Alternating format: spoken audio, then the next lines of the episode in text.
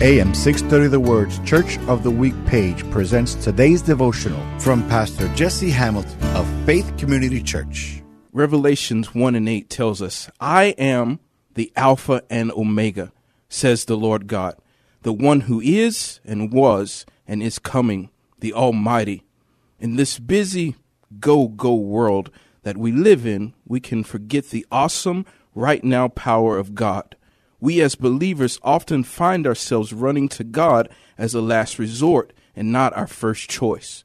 As we remember and are reminded by the Word of God that God is the same God that moved in all of those Bible stories we read, let me encourage you. That same God is available today. Hear Pastor Hamilton tell the story of Faith Community Church, our church of the week, this Sunday afternoon at 1 on AM 630 The Word.